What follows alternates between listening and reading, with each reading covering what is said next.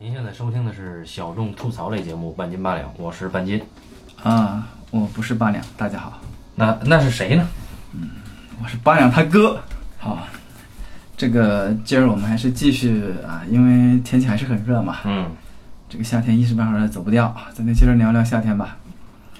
呃，今天咱们聊的呢，跟之前聊的就稍稍不太一样一点，因为今天这个片子呢，呃，主要是这个片子的拍法和这个人啊，其实有那么一点点不一样啊。这个片子就是其实是由半斤推荐的啊，我之前没不知道这么个神片啊，最近就特意去补了一下课。这个片子就是由法国导演奥利维拉·阿塞亚斯拍的《夏日时光》。对我推荐这片子，完全是因为它有“夏日”两个字啊。这个片子呢，我觉得一百个听众朋友当中，应该有九十五个都没有看过。我我们就按照常规，先跟大家聊一聊这个片子吧。就是说，嗯、这个片子呢，要说故事吧，它它太简单了。故事呢，就是从夏天一场聚会开始，到夏天一场聚会结束。讲的是啥呢？讲的就是说法国那个巴黎郊区啊，有一栋宅子，宅子的主人呢，已经是个七十多岁的老太太了。老太太呢，感到自己时日无多啊，就开始向她的孩子们嘱托后事。她这个孩子呢，老大在法国是一个经济学教授，嗯，这个老二呢，去中国工作啊，去中国开血汗工厂，就是给这个耐克还是什么公司打工。彪马。啊，彪马打工。嗯，而三闺女呢，在那个嗯美国就是做一些什么自由设计当代艺术啊，当代艺术什么工作。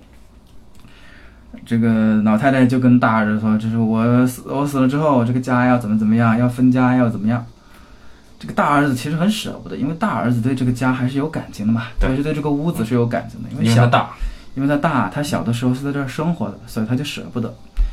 后来没过多久，他妈妈真的就去世了，嗯真的是没多久就去世了。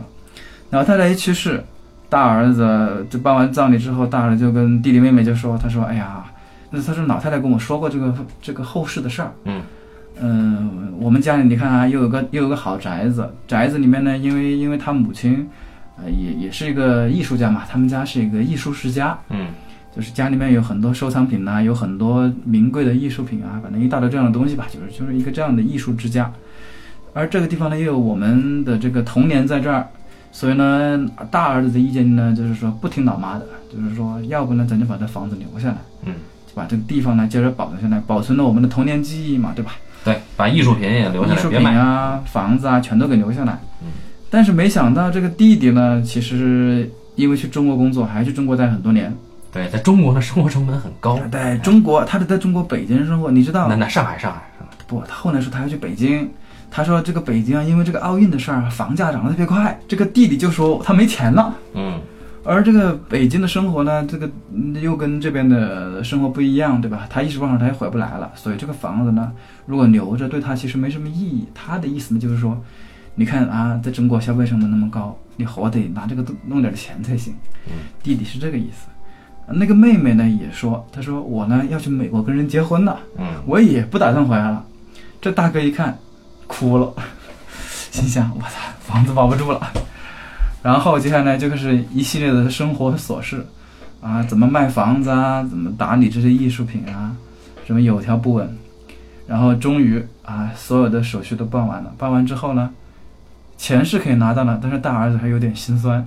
这个闺女就说：“哎，反正这个房子也用不上了，对吧？艺术品全收拾完了，不如那闺女就十几岁嘛，不如让我们同学们一起到这儿来玩一场。嗯，就是长子的女儿。啊对，长子的孩子们就说：我们到这儿到，干脆我们就接着在那个家开场 party 吧。嗯结果，呃，长子的女儿和儿子就带着一大群朋友，就都是十几岁的小朋友们，十五六岁的少年吧，青少年一起到这个呃老宅子里面去轰趴了。轰趴，然后呃，在一个夏日阳光下又玩了一天，然后电影就在这儿结束了。好，啊，就所以就是说啊，这是从夏日的这个庆典开始到夏日的庆典结束嘛，一个夏日时光的故事。故事很简单啊，这故事很简单，但是我们要讲的肯定不是个故事，对吧？嗯呃，刚刚我还在跟半斤说，我说这个片子啊，其实不太好聊。呃，因为就是我们一般说聊的东西吧，你要么就是说在故事本身上是很有意思的，很有创建性的，嗯，像这种它不属于说你故事上特别有创建，而是它讲的是他怎么拍的，或者是他想表现的东西他是如何去表现的，而且特别特别是它有一个它有一个它的那个呃与众不同之处呢。呃，是因为它有很多艺术品在里面。我们知道，你无法用语言去描述一样艺术品，对吧？就当我们无法用语言去描述蒙娜丽莎或者描述啊这个金字塔是一个道理。你看的东西，你得先去，你得去看看照片都没有，你得看实物，你才才真正能感受得到。所以呢，因为这个艺术品，它艺术它本身其实是一个是一个是一个有有有有有界限的，或者是说是个有台阶的东西，对吧？嗯，所以呢，我们真正要聊的呢，可能还远远超出这个故事本身了。但是我们为什么要聊呢？就是其实我们之前真的专门做过一期聊艺术品的呃话题，应该是在二零一六年的六七月份的时候啊，我们跟小青年啊聊过一期这个奥匈帝国嘛，对艺术家作品为主的这么一个话题，聊的比较散，但是那个时候呃半斤八两听众不是特别多啊，但是反响还是还挺好啊，没想到我操，一个聊影视娱乐板块的啊，这个半斤八两居然敢聊艺术，对吧？嗯、这次我们其实并不太想聊这里面的艺术品，尽管这里面涉及到了非常多的呃艺术品，甚至是艺术品的样式啊。啊，据说据说这个片子本身是有一些由来的。对，我们先说说这个片子的背景。这个片子本身是二零零八年拍完的啊，然后二零零九年去在美国小范围的上映。但是这个片子呢，它有个由头，说是二零零五年，法国有一个非常有名的美术馆叫奥赛，奥赛美术馆呢提出了一项计划，他说要请四位分别能够代表亚洲、欧洲、北美洲和南美洲的国际或知名导演啊，来拍摄呃短片，并且最后把这个短片呢凑成一个片子来纪念这个奥赛美术馆成立二十周年。但是呢，这个计划呢不知道为啥搁浅了。本来想请四个人拍四个短片，结果变成了只请到了两个人拍了两个长片。那么其中一个就是我们今天要聊的《夏日时光》啊，由阿萨亚斯导演做的这个片子。另一个就更有名一点，就是我们都非常崇拜的一位华语导演侯孝贤啊，侯孝贤导演拍的《红气球之旅》也是这个项目里的。所以这就是这个影片，它不算是一个背景的背景，它算是个缘起啊。那么我们来简单说说阿萨亚斯这个人。阿塞亚斯老师呢，就是他本身啊，我们知道在法国导演，而且是他的主要的名声，他主要是集中在法国和一些国际影展上，是吧？所以按理来说，阿塞亚斯在中国应该是不太有名的一个导演，但是呢，又因为他啊，跟我们的一位。哎，著名的女演员，也就是张曼玉老师，有一段将近四年的婚姻关系。注意是婚姻哈啊，对对，他们是结过婚的。呃，所以呢，这位导演呢，在中国因为这个事儿呢，反而就是有了一定的知名度。他本人呃是五五年生，八零年前后吧就开始拍了几个短片。嗯啊，不然他因为他最早的时候他是一面写文章，就相当于做影评人嘛。嗯他是一面写文章作为影评人，一面在剧组就是做过一些呃执行导演或者编剧这样的工作。大概是到了呃八四年左右，嗯他就开始拍长片了。嗯、你看八四年到现在已经三十多年了啊，他也是拍了三十多年长片，总共拍了十多部吧。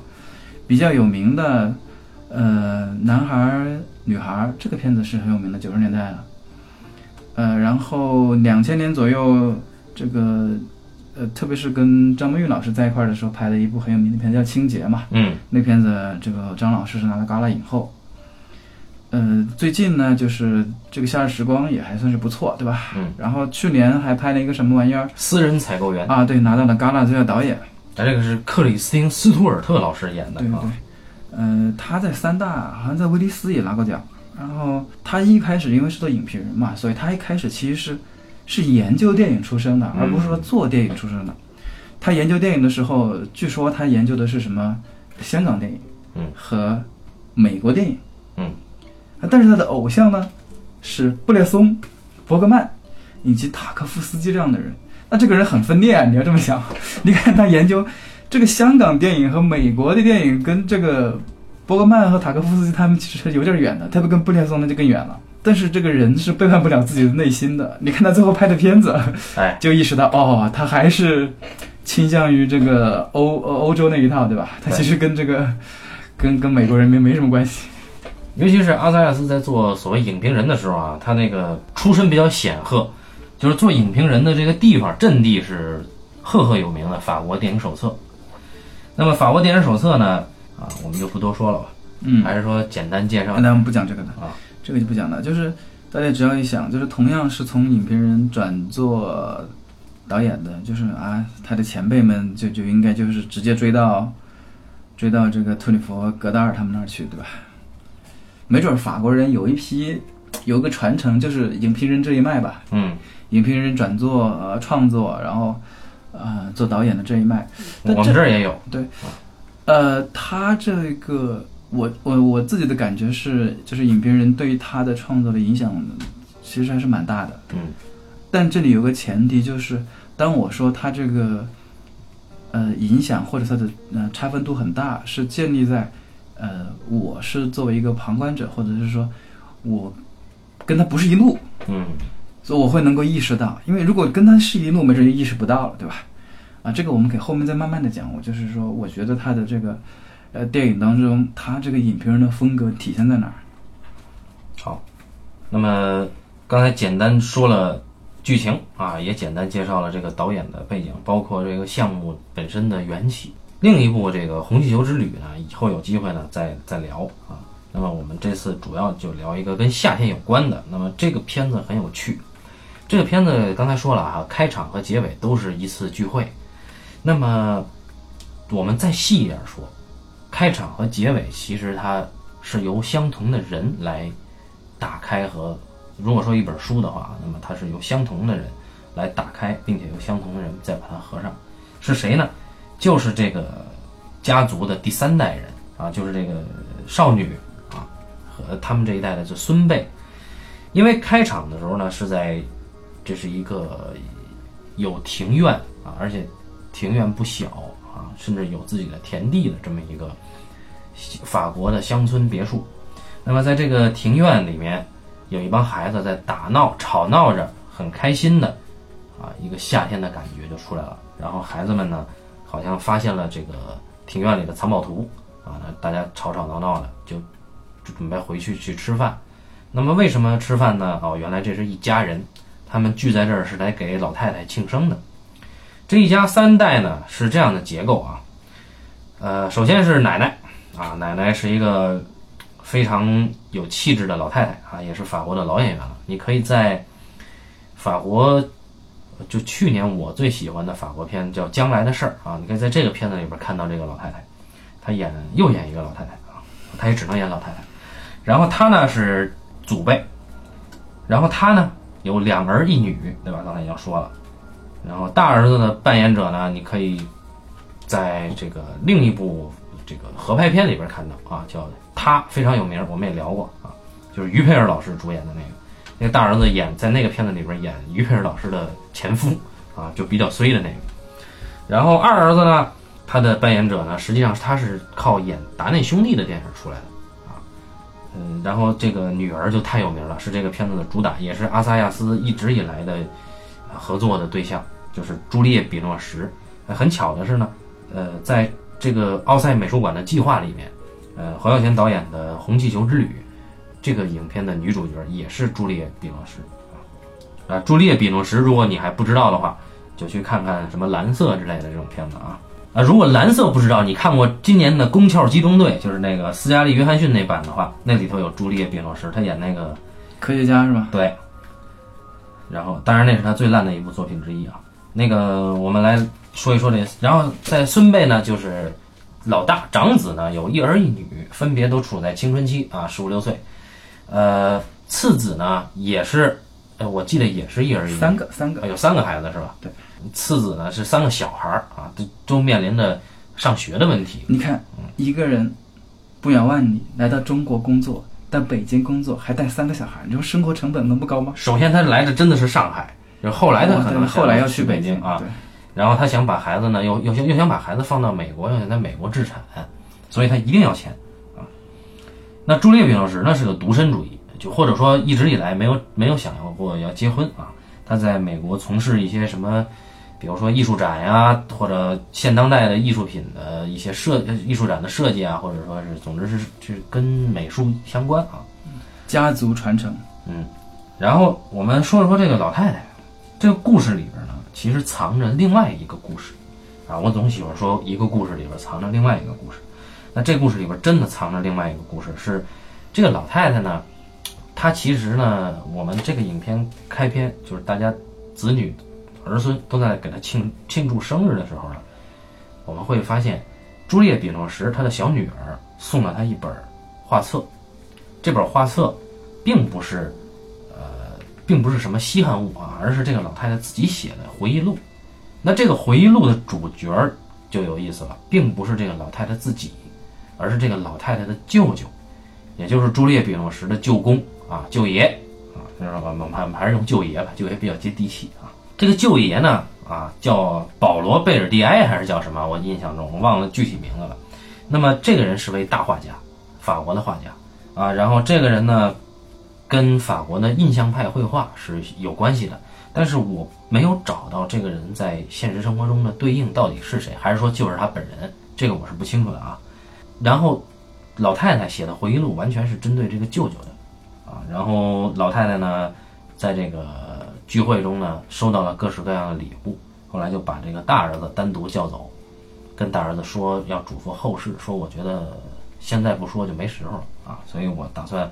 告诉你，到时候把房子一卖，我们家的值钱的东西、值钱的画都有哪些，都放在哪儿？比如说，工作室的这个桌子和这个柜橱，啊，都是维也纳维也纳现代主义的。家里还有这个玻璃花瓶儿啊，是什么？费利斯巴克蒙的。最值钱的呢，是他们家这个客厅里边好像是啊，挂着的科罗的自然风光画啊。科罗是把这幅画送给了他们家的祖辈。所以这样一说呢，就发现我这家确实趁钱啊！除了这个大房子以外呢，又有画，又有现代艺术家具啊，甚至还有一些现代艺术的器皿什么的。后来老太太呢，又又要把这个呃银器家里的那个一套艺术品银器茶具送给自己的小女儿，而小女儿呃当时是拒绝的啊，因为她觉得这个设计实在是古典，离她距离太远，所以就没要。那这样一说呢，就交代完后事呢。大儿子也挺不开心的啊，聚会呢就这样就过去了。所以从那个时候就已经把这个藏着的故事就讲出来了。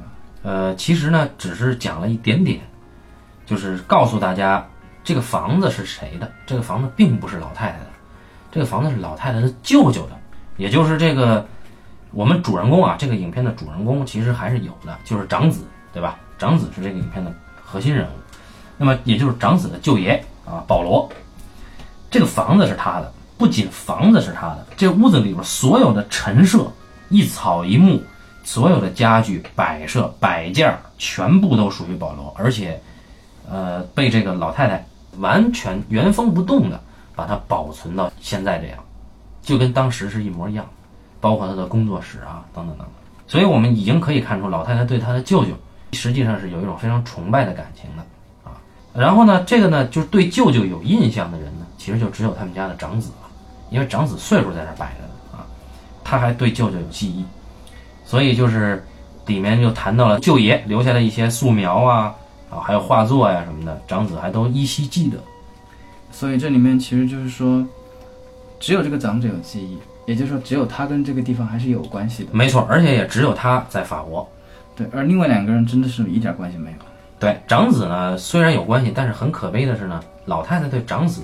现在做的事儿呢，并不感兴趣。这俩人没有共同语言。你想啊，一辈子从事艺术创作，一辈子画画啊，一辈子还要帮助他的舅舅画画的一个老太太，怎么可能跟一个搞经济学的儿子有共同语言，对吧？而且以至于这个搞经济学的儿子都怀疑自己搞错了人生，他自己都不相信自己在搞经济学。对对对，他自己写了本书啊，他这本书用科学的原理证明了经济学就是坨屎。然后他居然还靠这个生活，然后他这本书呢也受到了公开的舆论的抨击啊。然后他自己呢，也是一个非常缺乏自信的人，所以他这个人他自己生活在一个极端的矛盾当中。哎，二儿子呢，很很很有趣啊。二儿子就因为阿萨亚斯有有确实有在中国生活的经历啊，所以二儿子呢，呃，就是很巧的赶上了这个资本主义全球化浪潮啊。二儿子在中国开血汗工厂的，对吧？是给他妈的彪马来做这个代工工厂的啊。然后呢，女儿呢是在美国。到处飞，所以老太太说：“我为什么要跟你聊呢？一，你是长子；第二是只有你在法国，啊，尽管你写的那些玩意儿我完全不不关心啊。尽管老太太说，其实我把书放在床头，但是他大儿子都不相信老太太会看一眼啊。就是这种这样一个家庭。聚会散了以后呢，没过多久，老太太真的就去世了。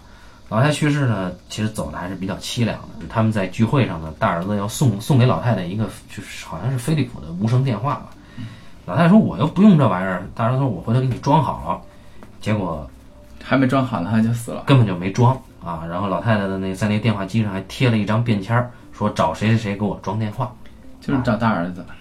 这个老太太就凄凉的去世了。这个宅子里边就剩下他们当年的一个女的老管家，一个另一个老太太啊，呃，忠心耿耿的一个仆人。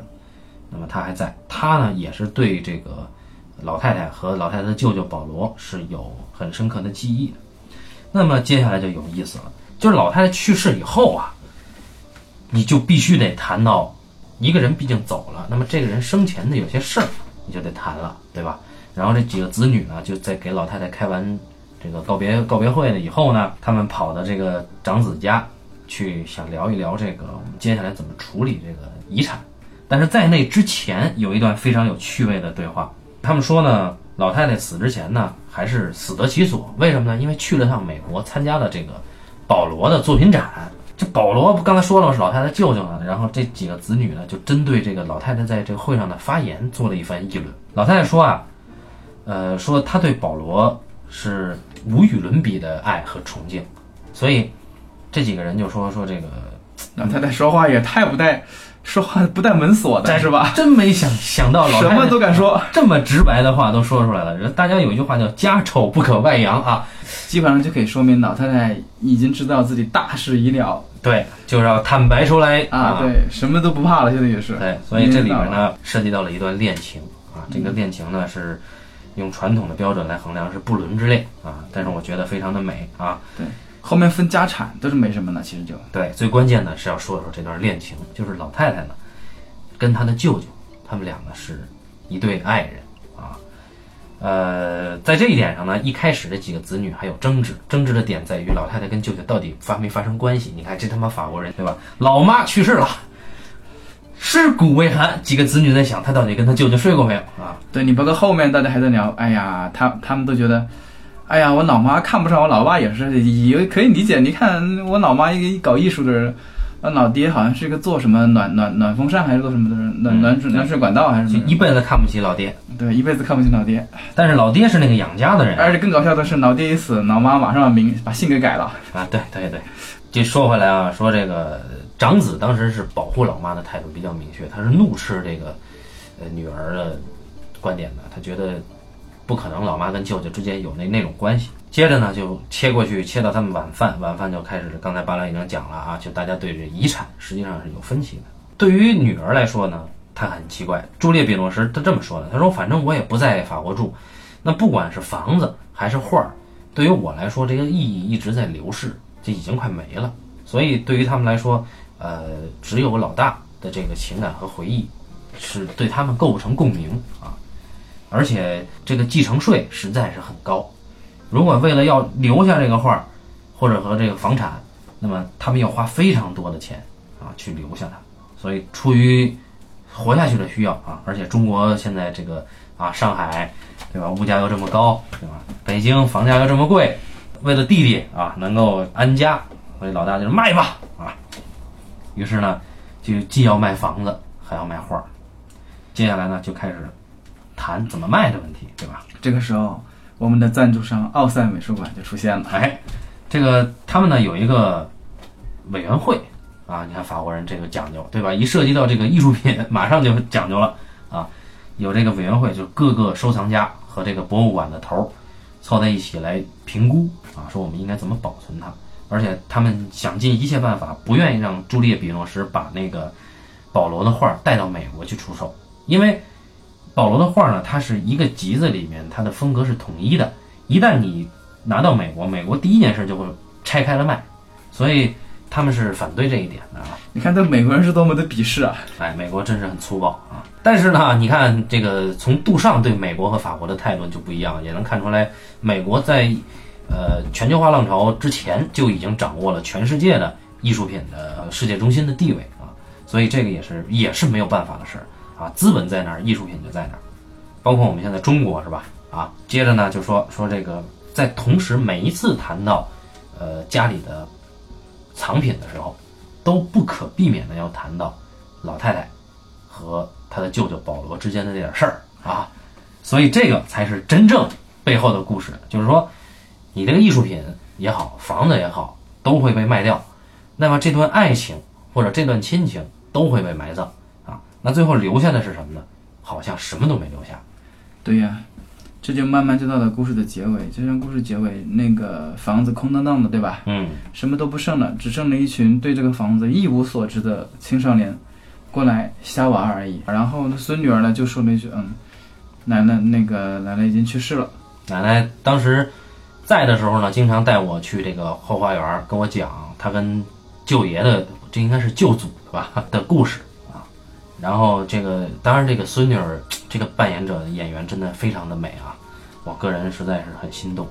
她听不懂是吧？那女孩那个时候她听不懂，那个时候她听不懂。然后孙女呢跟她这个小男友啊俩人讲了一会儿呢，说说我不愿意跟这帮聚会的人在一块儿，说你陪我翻墙走吧。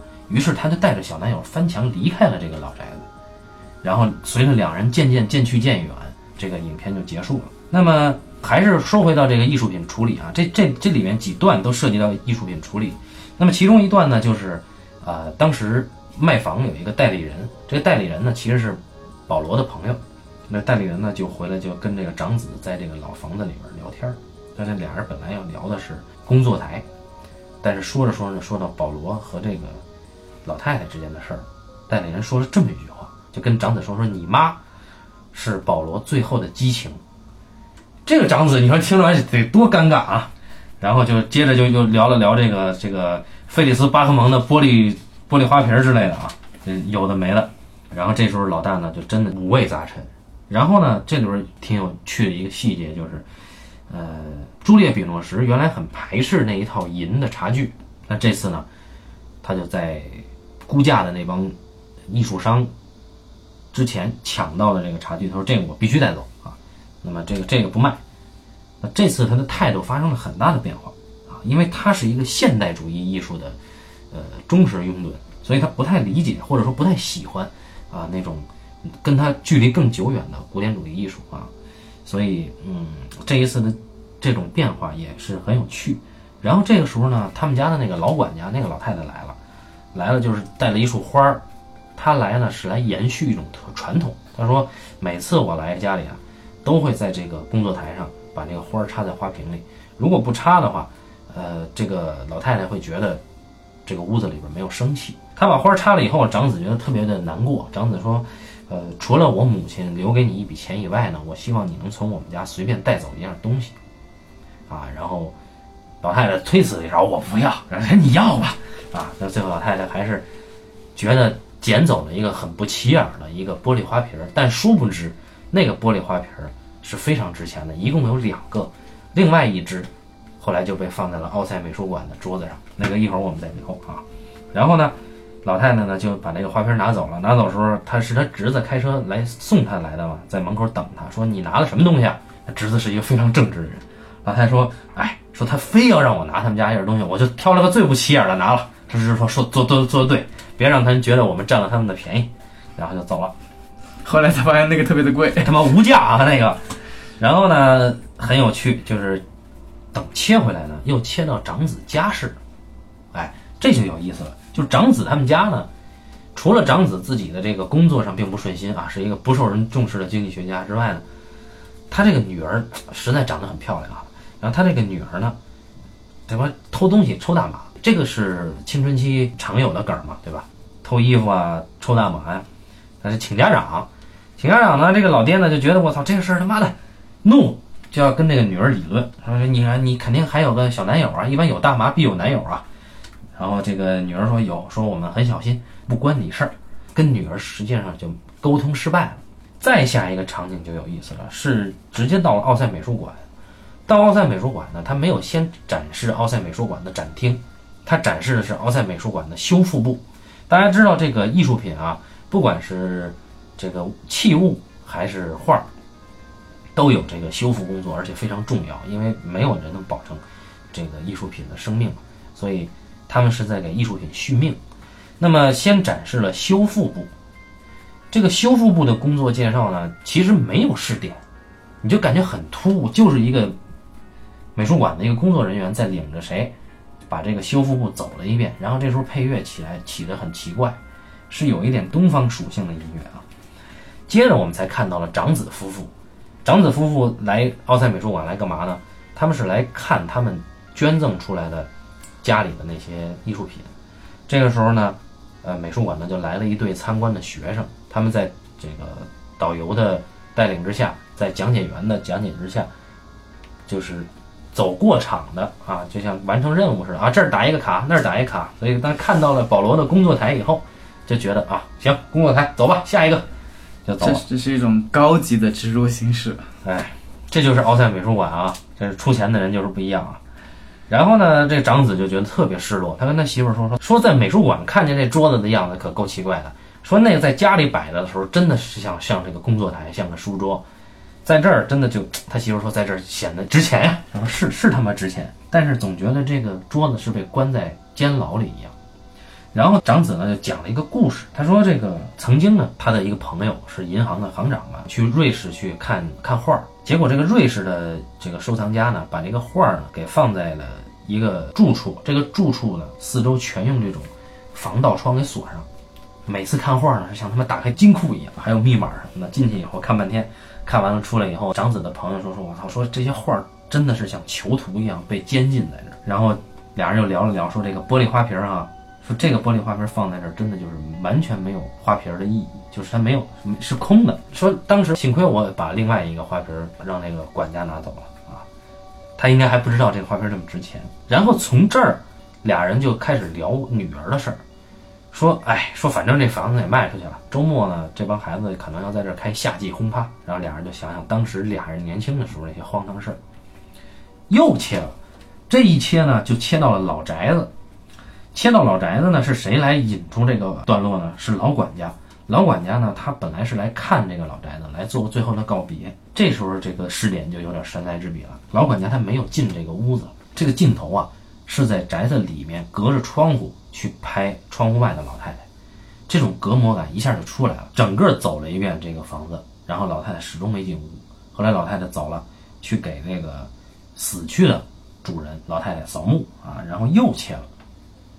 这一切就切到了轰趴啊，就是孙子孙女在这儿开这个轰趴，一群他妈的骑着摩托车的绝非善类的一群小青年儿啊，就来这儿了，没有一个长得像他们好人的。然后这时候这孙女呢就找她的小男友。找了整个一周，找到了，就有了刚才我们聊的，啊？然后两个人翻墙就离开了这个宅子。这时候起了一段美国乡村民谣啊，这个故事呢到这儿就结束了。基本上呢，这个细节呢就这些。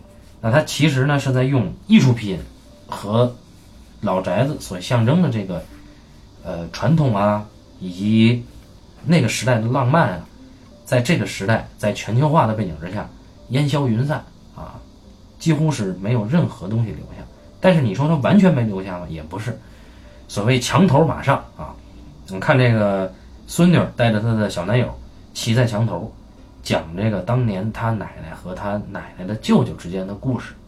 那么这个我们就还知道浪漫可能还是保有一丝啊。所以这个片子通篇聊下来呢，其实没有什么所谓的戏剧性，因为这是一个去戏剧性的片子。里面所有的人有冲突的段落，基本上很快就结束了。你说没有没有戏剧性哈？有没有情感呢？你感觉这几个子女之间很疏离，一年可能都见不到一次面。尤其是老太太去世以后，他们会更疏离。这些东西全被老太太料中啊。那么他们对于老房子、对于画儿、对于童年有留恋吗？恐怕只有长子有留恋。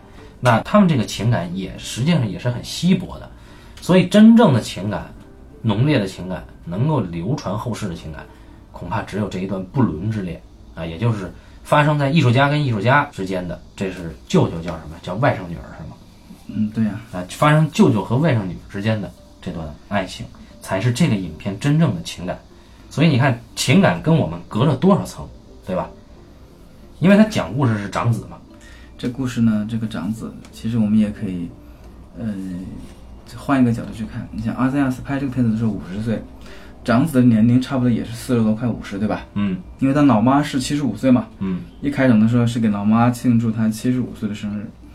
那这个片，这如果像这样看的话，长子的年龄心境其实跟阿森亚斯本人其实是有点相似之处的，对吧？就过了中年危机了。啊，对，过了中年危机，但是呢，呃，长辈渐渐去世，然后过去的东西、过去的记忆，他的童年是就是在这个老房子当中，就是就是烟消云散的，对吧？嗯，是一个是一个成年人的一个失落的过程，这其实是，所以从从阿森亚斯，也许这里面没准有一点点阿塞亚斯自己的情感投射在里面吧。对，也就是说，他的主视角这个人本身啊，拥有主视角的拥有者本身，他已经要步入老年了，哎，那么他要面对即将逝去的自己的一生，然后用这个东西来，就是用什么来表现呢？其实表现用用的是他母亲去世，他怎么看待母亲的一生啊？当然，这个没有讲得很工整，就是呃，整个啊，故事这个这个片子，对这个片子就是很不工整，就是你像你刚刚说的，那么奥赛美术馆的那次出场出的也有点奇怪。对，嗯、那这里就是因为我一开始不知道他是因为奥赛啊这投资嘛，嗯，我一开始觉得是很奇怪的。我当时心想啊，啊这个影评人拍片子就这么拍吗？我还想啊，这个也太太太不讲究了。你看看人家，那特里弗拍片子多讲究。特里弗越到后面，他拍片子越来越讲究。他早期的时候因为没钱嘛，嗯，啊拍的比较就是随意一点，大家也能接受。但他后来这不什么拍什么黑衣新娘，拍那些，呃最后一班地铁，包括拍安托万后面的什么呃爱爱情故事的时候，都已经非常讲究了。就这一个，我心想啊，怎么这儿来一段，那儿来一段，包括他那个女儿那儿突然来那一段，我有点晕。然后这个女儿那段又是夹在那个嗯奥赛美术馆的那个呃开会的那一段里面，又又有点晕，就是觉得啊，他这为什么这么突然散突然散？但这个散或者是这些东西，我觉得倒觉得都不是，嗯，都都不是我最觉得印象最深的，就是你作为一个影评人，他拍电影的一个路数，而是因为这个故事看完之后会有很强烈的一种呃印象，就是它的主题太明确了本身也是一命题作文。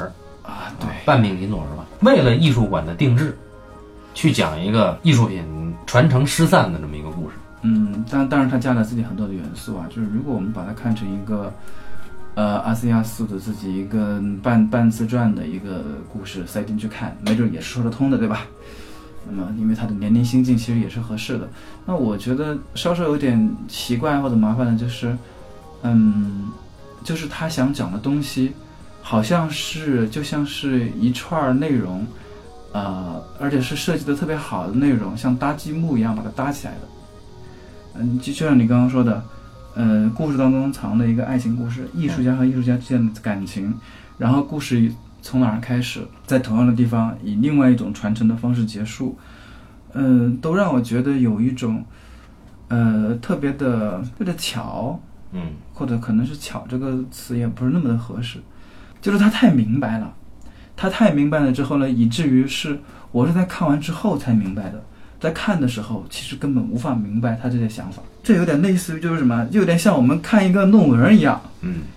我看完了，看通篇看了，我才明白哦，原来他是要讲讲这个东西。但是看的时候，其实觉得好无聊，就是单场戏，就会觉得哦，单场戏这个地方有意思，有些戏好像没什么意思，有些戏好像挺有意思的。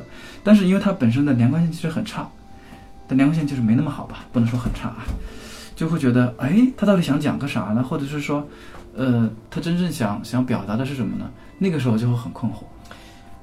呃，这个确实值得聊一聊。就是我看这个片子的时候，我直观上是非常喜欢的嗯啊，就是我大概一开始呃，就是在老太太在生日的时候就开始交代后事的这个这个事儿，我就已经知道她要讲什么了。其实感觉上还是很明确的嘛，就是呃，她的这个痕迹挺重的。然后整个看下来呢，嗯，其实技术上有些粗糙，就是比如说啊，其中有一段，呃，老太太去世以后，他们也是到巴黎。这一段呢，整个这个拍摄的时间应该跟大部分其他绝大部分影片的素材拍摄的时间相隔非常久远，至少是得有大半年以上。那个时候，你看这个朱丽·比诺什的发型，然后包括长子的胡子，然后整个的包括这个光线用的角度啊，我感觉都不像是阿萨亚斯本人在现场拍。所以就那那个真的是非常糙，包括室内景都很糙。然后我们抛去这些技术上的粗糙以外，整个下来这个气是顺的。就是我个人觉得啊，如果说说悬一点啊，就这个影片它的气是顺的，就是至少我们知道这是一个相对比较有力量的一个东西。然后这个力量呢，并不是很明确，就是说这个力量它是潜藏在每一个场景里的，但是这个场景里边戏剧性又很弱。然后他真正想表达的那个情感呢？是通过长子去讲出来，通过长子去逐渐的爬梳出来，但是呢，长子呢跟我们观众又有一个距离，所以导致大多数观众看这个片子有可能会造成这个共鸣的障碍。但是第一，他这里面选的演员都很对；第二，阿萨亚斯拍摄方式包括拍摄的风格，实际上是很匹配法国这个调子。所以整个看下来，如果说你抛开呃去看一个叙事性非常强的故事。抛开这个欲望的话，整个这个片子看下来是很舒服的，反正我是觉得很舒服。但是确实我同意，就是，呃，这个片子本身它的主题是大于它的故事性，甚至说主题实际上大于它的这里面的情绪的。因为如果我们说要你想把一个人的情绪传递给观众的话，你要顺着这个人的呃经历去讲。但是到现在为止，我们也只知道长子他是一个不太成功的经济学家而已。我们并没有体验到这个长子有那么多的啊情绪或者是处境。对，这个是我就是以前在研究或者在看电影的时候吧，我就已经意识到了一个问题，就是，呃，法国电影啊，是另一种电影。对，法国电影确实是另一种。你包括呃我刚刚说的这个，还有在刚刚跟你提过的菲利普加瑞尔，那法国有总是会出几个这样很优秀的导演，在法国很有名。在国际电影节上也很有名，嗯，但是在其他地方普观众普遍跟他们无法亲近，嗯。那么我在以前在看这样的电影的时候，我都很困惑。但事实上，法国人原本不是这样的，嗯，我是觉得不是这样的。你不管从，呃，最早的那个克莱尔，那个克莱尔，到后来的这个塞尔卡尔内，再到这个特里佛他们，包括之前的这个雷诺阿。呃，雷诺阿那个布列松，然后包括后来的雅克德米，他们的都讲的很故事也好啊，然后拍手法也好，都是很高级的。但偏偏到了八九十年代的九十年代之后，这批法国电影我就看懵了，我就看不太懂，我就总觉得有点距离，永远是一种在看的时候总觉得缺点什么，没有那么的能够清晰的能够抓住它的点。而是一定要整个片子坚持到看完才能够明白。我想一定是我出了什么问题。这整个片子看完，这是一个基本的前提嘛？那你有一个问题啊，就是有的时候观众可能顶顶顶不到那个时候啊，你看到半场就跑了怎么办？这这个还是一个个人创作和迎合创作的问题。嗯，呃，应该说是到了到了那一段时间之后吧，可能是六七十年代之后，呃，法国人民又在做了一些努力吧，他们又做了一些。呃，更更更强的、更有力量的做法，想去，想去，想去继续抛开这个新浪潮时期那些东西，包括那个前两年那个导演叫什么名字？那个法国人，《星球猎人》那个吗？卡拉克斯，卡拉克斯不是之前不是哦，他他前两年拍的《神圣车行》，然后之前不是鼎鼎有名的，就是《星球猎人》，就是在中国是最有名的吧？就是这帮人片子，我在看的都特别懵。很痛苦是吧？呃，就是觉得有点抓不到他们的点在哪儿。呃，这个去年我很喜欢的一个法国片叫《将来的事儿》啊，那它是个女导演导的。那么当时看完了觉得特别喜欢，后来还去了一趟法国文化中心去看胶片。呃，看完了以后呢，总觉得我喜欢是喜欢，可是我不知道该怎么表达我这种喜欢。大家肯定觉得这没有什么必要，喜欢就喜欢，为什么非要说出个一二三来？但是我总觉得不舒服，不是这个片子不舒服，是我觉得我喜欢，但是我跟喜欢中间是不是还隔着一个什么？后来我在豆瓣上去翻翻有没有人真的能够呃表达出来我喜欢的那个点在哪儿啊？终于找到了一个朋友啊，他的在那上面很松散的列举了这个将来的事儿里面谈到的哲学家、哲学流派和这个女主人公面对的生活之间的关系。那个文章写的他真的是很随性，写出来以后你觉得非常自然，跟那个影片一样舒服。所以当时看完了以后，我一下就释然了。我说啊，可能这个就是我喜欢这个片子的点，但是当时我没有想到。哦，明白了，就是你本身是希望获得一种呃更加自然的状态，而在这个电影中能给那种自然的状态，那么你再想要用强迫的手段去把它非自然的表示出来，反而是一种不对的事情，对吧？对，所以也许这种自然状态更好。当然了，呃，我是我我是比较那个，我这这我这么说吧，这个影评人出来的这些导演当中呢，我也就那几个看得上的，其他的我都不太看得上。李霄飞是吧？我不了解，我我这些不了解。我也就那一批的这个高达楚服是新浪潮五虎是吧？对高达五虎里边应该也不是全看得上吧？五虎里边你要想啊，雅克里维特，五虎里面那几个人是讲类型片讲的很好的。五虎的任何一个人去让他们去拍类型片，就是他们是因为拍经典的东西他已经能够拍出来了，他不用管了，所以他才能够去做创新。嗯，你的前提是你得先把经典的东西你都玩得很娴熟了，你才能做。你包括那个伯格曼，他早期他不是一直在那个搞喜剧，当当当戏剧嘛，呃，对，搞当戏剧导演嘛，就搞搞搞戏剧、搞话剧嘛。他最早的时候，他拍了好几部那个呃电影，都很卖座的，嗯，内心非常清晰的。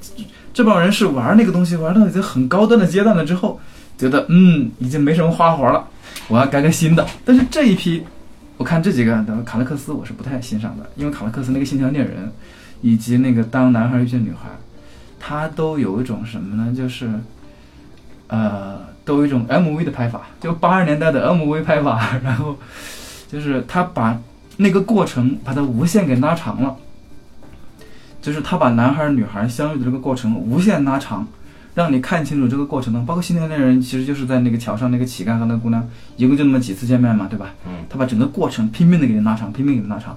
你看 MV 里面，MV 五分钟一段 MV 里面那个情绪，你看啊，特别是就亲个嘴儿拍十八个对副歌部分，这这这拉长。当然，人家电影毕竟跟 MV 还是不太一样，对吧？呃，还有一些那个地方。但是这个这个做法，我我不反感啊。嗯，你只要拍的够极端、够漂亮，我也不反感。但我又觉得这样的话，未免有点投机取巧。我觉得原因可能是新浪潮五虎他们是研究的类型片大师，然后你让这一代人还有还有什么类型片大师存在吗？你看新浪潮五虎成名作都是什么采访希区柯克是吧？或者写个约翰福特啊？对，这样一说呢，就太又过于遥远了，对吧？可能这个如今的法国人民是，包括这个片子里面也是，你看法国人民多么讨厌美国人，对吧？嗯，那么看不上美国人，所以他们的电影当中，电影当中他都已经这么看，都已经这么干了，在电影形式当中，他们怎么可能还要看得上美国人那一套？当然了，这个你包括咱们之前说的这个啊，夏日大作战也是这样。你看日本人们也看不上美国人那一套，他也要鄙视美国人。就全世界人民都要 都要以踩美国人为乐，这是一个道理。所以呢，这个就只能靠中国了，对吧？哎这也没什么很多好说的。啊，嗯，这个法国电影这个吧，我倒是觉得咱给下一次可以就是集中的多聊几个法国电影，因为法国电影吧，嗯，它确确实实另外一种电影。嗯，呃，一个人你热爱生活，不只应该看日本电影，对对对真正的生活实际上在法国电影。对，他是因为在一九在二战之前吧，二人之眼法国人才是世界的中心，是吧？巴黎才是世界艺术的中心。嗯，啊，这个拉美大爆炸那帮文学那帮文学家都得去都得去一趟巴黎啊，进修个几年才算才好意思回来发个文章什么的。是说估计二三十年以后，这个世界的艺术中心是不是在上海啊？对，现在这个片子里面其实讲的讲的这么散，其实不呃一点点的寂寥，就是说，嗯，这个中世界的中心就是美国和中国，对吧？对，世界中心以新世界以去这个巴黎是旧世界了，然后新世界在美国和中国，然后未来在中国。所以听了这个节目的朋友们，赶紧去上海买一套房啊，将来租给大师。可以的。所以我们这个又完成了一个夏日的专题啊啊，那么这期就到这儿啊，感谢大家收听这一期的半斤八两，咱们下期再见。拜拜。